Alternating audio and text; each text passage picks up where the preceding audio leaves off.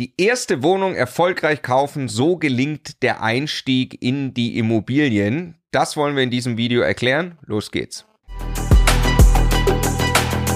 Der Immokation Podcast. Lerne Immobilien.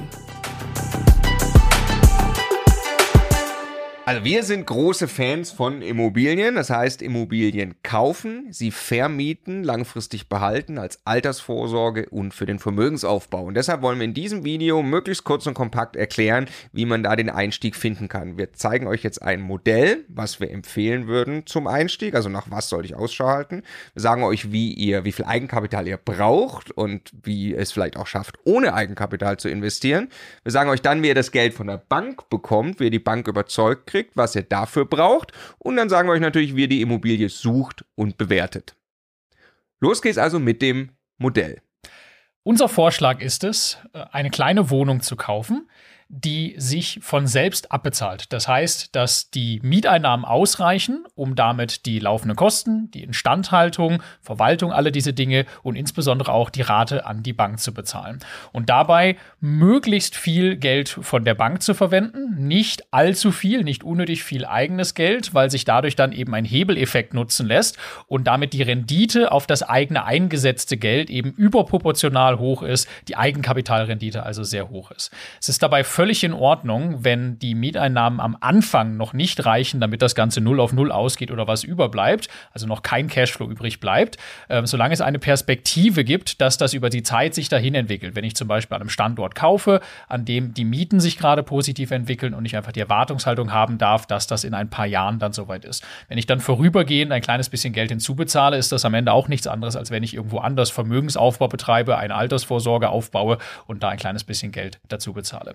Wo solltet ihr diese Immobilie kaufen? Das ist natürlich Geschmackssache. Sagen wir mal A-Lage, das wären die großen sieben bekannten Städte München, Stuttgart, Berlin und so weiter, in denen es natürlich sehr teuer ist. Wenn wir dann mal sagen, eine C- oder D-Lage ist eine Lage, wo es auch viel Leerstand gibt, wo nicht so viele Leute wohnen wollen.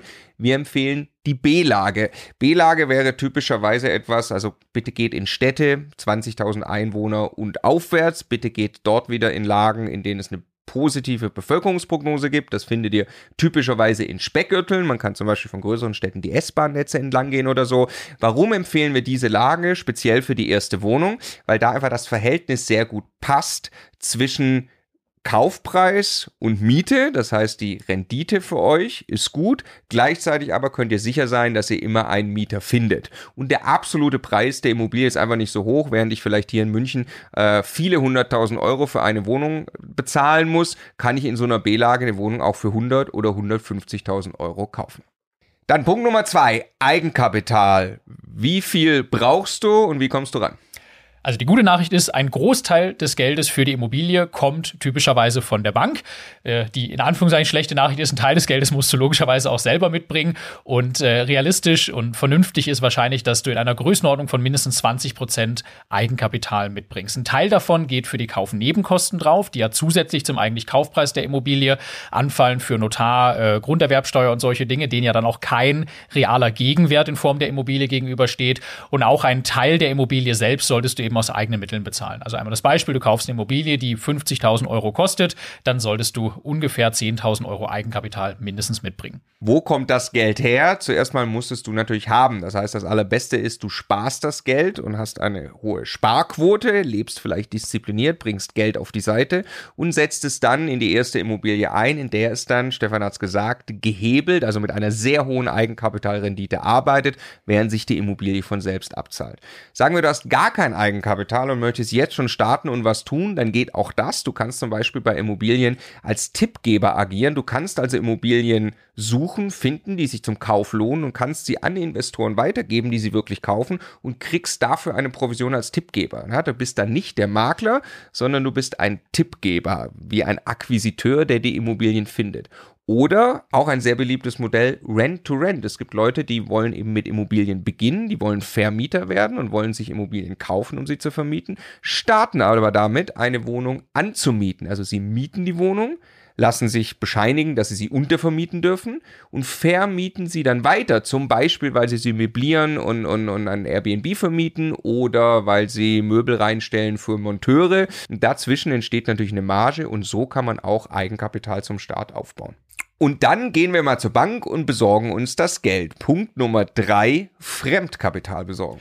Ja, da gibt es jetzt einmal ein paar Voraussetzungen, die äh, du erfüllen solltest, damit du wirklich eine realistische Chance hast, dort vernünftige Konditionen und einen Kredit zu bekommen. Das erste, dein Nettoeinkommen sollte irgendwo in der Größenordnung von zweieinhalbtausend Euro aufwärts liegen. Wenn du da noch nicht bist, dann macht es wahrscheinlich mehr Sinn, deine Zeit gerade noch in den Ausbau deines Einkommens zu stecken, statt mit Immobilieninvestments anzufangen, weil du da sehr schnell an eine Grenze stoßen wirst bei der Finanzierbarkeit.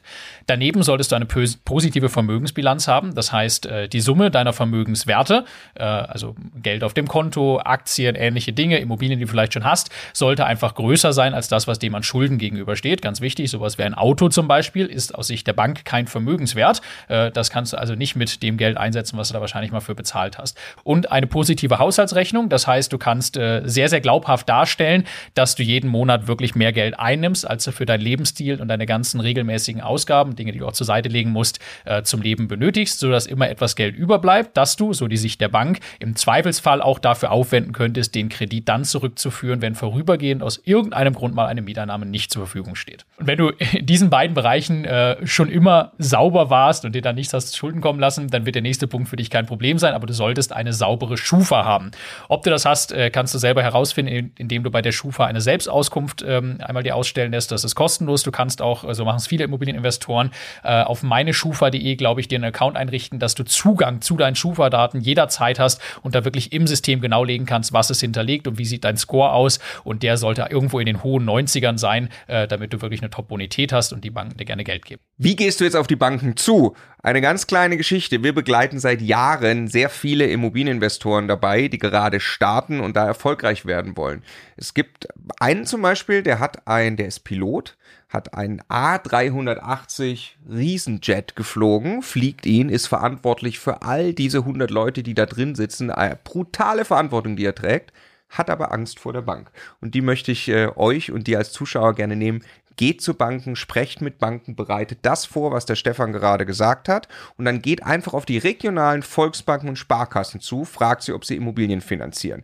Gleichzeitig könnt ihr natürlich große äh, Geschäftsbanken anfragen, einfach äh, online danach suchen. Oder ihr geht, haben wir auch so gemacht, für die erste Wohnung über einen Finanzierungsvermittler, der fragt für euch die ganzen Banken an. Selbstverständlich verdient er auf irgendeine Art und Weise damit auch Geld, hat irgendeine Marge da drin, aber dann könnt ihr mit jemand sprechen, der nicht direkt die Bank ist, aber versucht euch wirklich wirklich diese Hürde im Kopf zu nehmen. Die Bank möchte euch gerne Geld geben. Ihr müsst euch einfach nur mit den Dingen gut präsentieren, die der Stefan gerade gesagt hat. Und wenn ihr das macht, vorbereitet zur Bank zu gehen, mit den ganzen Unterlagen und vielleicht auch einer groben Ahnung, warum ihr diese Immobilie kauft, wie wir es gerade beim Modell erklärt haben. Ich verspreche euch, ihr gehört zu den 10% am besten vorbereiteten Leuten, die bei dieser Bank oder dem Finanzierungsvermittler aufschlagen. Die allermeisten gehen dahin und haben keine Ahnung, ihr habt jetzt schon mehr. Und dann, Punkt Nummer vier, machen wir uns also auf die Suche und wollen die Immobilie wirklich kaufen.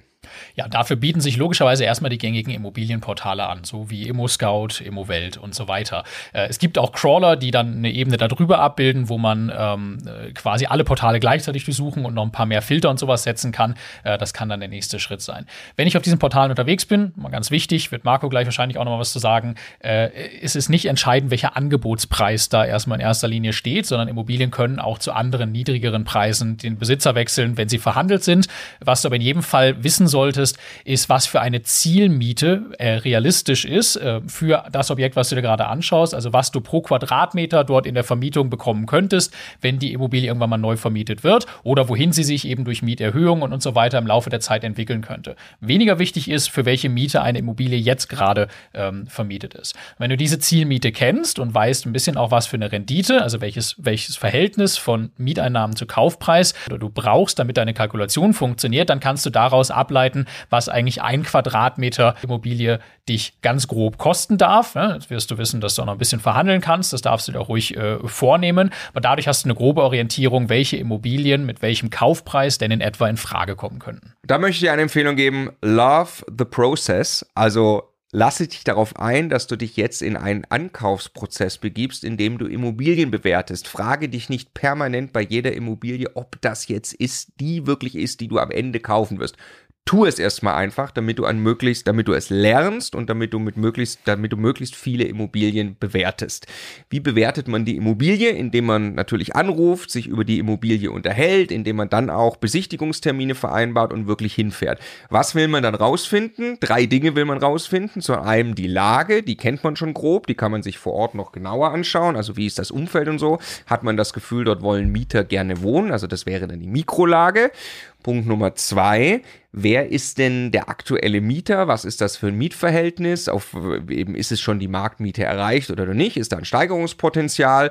Ähm, und gibt es möglicherweise Konflikte im aktuellen Mietverhältnis, weil den Mieter übernimmt man beim Kauf einer Immobilie und dem kann man auch nicht so einfach kündigen, wenn einem der nicht passt. Und dann Punkt Nummer drei, natürlich der Zustand. Was glaubst du, musst du investieren? Das ist gar nicht so schwer, sich das, äh, sich das vorzustellen, was innerhalb einer Wohnung stattfindet. Ein ganzes Haus, Mehrfamilienhaus zu bewerten, ist natürlich deutlich komplexer, aber innerhalb einer Wohnung mal grob zu schauen, ob da Renovierungskosten anfallen, die du in, deine, in deiner Kalkulation berücksichtigen musst. Und dann kannst du eben aus diesen Zahlen, also du weißt, wo deine Miete irgendwann hinkommen wird und du weißt, was du in Summe investieren musst, kannst du ausrechnen, was das monatlich für dich bedeutet. Und dann deswegen Love the Process, mache es einfach. Also zieh es durch und schau dir mal zehn Immobilien an und gib zehn Angebote ab. Und so wie der Markt ist, im Moment haben wir einen Käufermarkt, du bist möglicherweise sogar der einzige Interessent, also verliebe dich nicht die Immobilie, zahle nicht einen zu hohen Preis, sondern leite ganz sauber her für den Makler, Verkäufer, transparent sagen, wir haben jetzt diese Zinsen, die gestiegen sind, die sind ja in den letzten 12, 24 Monaten deutlich gestiegen, die Bauzinsen. Das heißt, der Preis muss runter, zahle nicht den Angebotspreis. Gib bei diesen 10, die du bewertet hast, überall ein Angebot ab, selbst wenn du glaubst, es hat überhaupt keine Chance durchzukommen und du die Immobilie vielleicht gar nicht so super toll findest.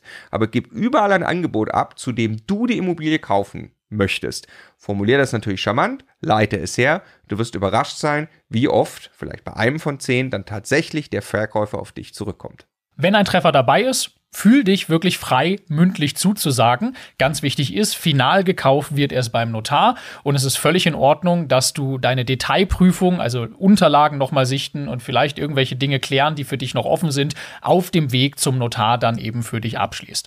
Am Ende entscheidest du erst in dem Moment, wo du unterschreibst, den Kaufvertrag beim Notar, dass du die Immobilie wirklich kaufen willst, aber du solltest sie dir sichern, indem du zusagst, wenn du eigentlich sicher bist, du möchtest sie kaufen. Genau, wenn du dann vom Notar zurückkommst, dann geht tatsächlich ein Prozess los, der ist äh, 100% sicher in Deutschland, dass quasi der Eigentumsübergang stattfindet, die die Immobilie bald gehört und kann aus eigener Erfahrung sagen, es fühlt sich großartig an, wenn dann die erste Miete auf deinem Konto eingeht, die Bankrate weggeht, die niedriger ist als die Miete und du merkst, wow, da zahlt sich jetzt eine Immobilie von selbst und für mich ab. Logischerweise wissen wir auch, ist das Ganze nicht äh, super einfach. Es gibt sehr, sehr viel da drin zu beachten. Man muss auch wirklich wissen, was man tut. Man muss lernen, Immobilien zu bewerten. Das ist nicht einfach, das um kurz ein Video rüberzubringen. Aber unsere Mission ist es, seit 2016 Menschen dabei zu helfen. Wir sind eine äh, staatlich anerkannte Bildungseinrichtung, haben ein Programm, das nennt sich Immocation Masterclass. Das ist ein sechsmonatiges Ausbildungsprogramm zum Immobilieninvestor. Und da gibt es eine gute Nachricht, Stefan. Und zwar startet am Samstag, dem 13. Mai, die Bewerbungsphase für die Plätze in der Masterclass, für den nächsten Durchgang der Masterclass. Und äh, wenn das für dich interessant klingt, wenn du dich von uns wirklich sechs Monate lang ausbilden und in die Umsetzung bringen willst, mit uns gemeinsam Immobilien finden und kaufen möchtest, dann geh jetzt auf immocation.de slash masterclass. Da findest du alle weiteren Informationen zum Programm und dann noch zu der Möglichkeit, dich zu bewerben.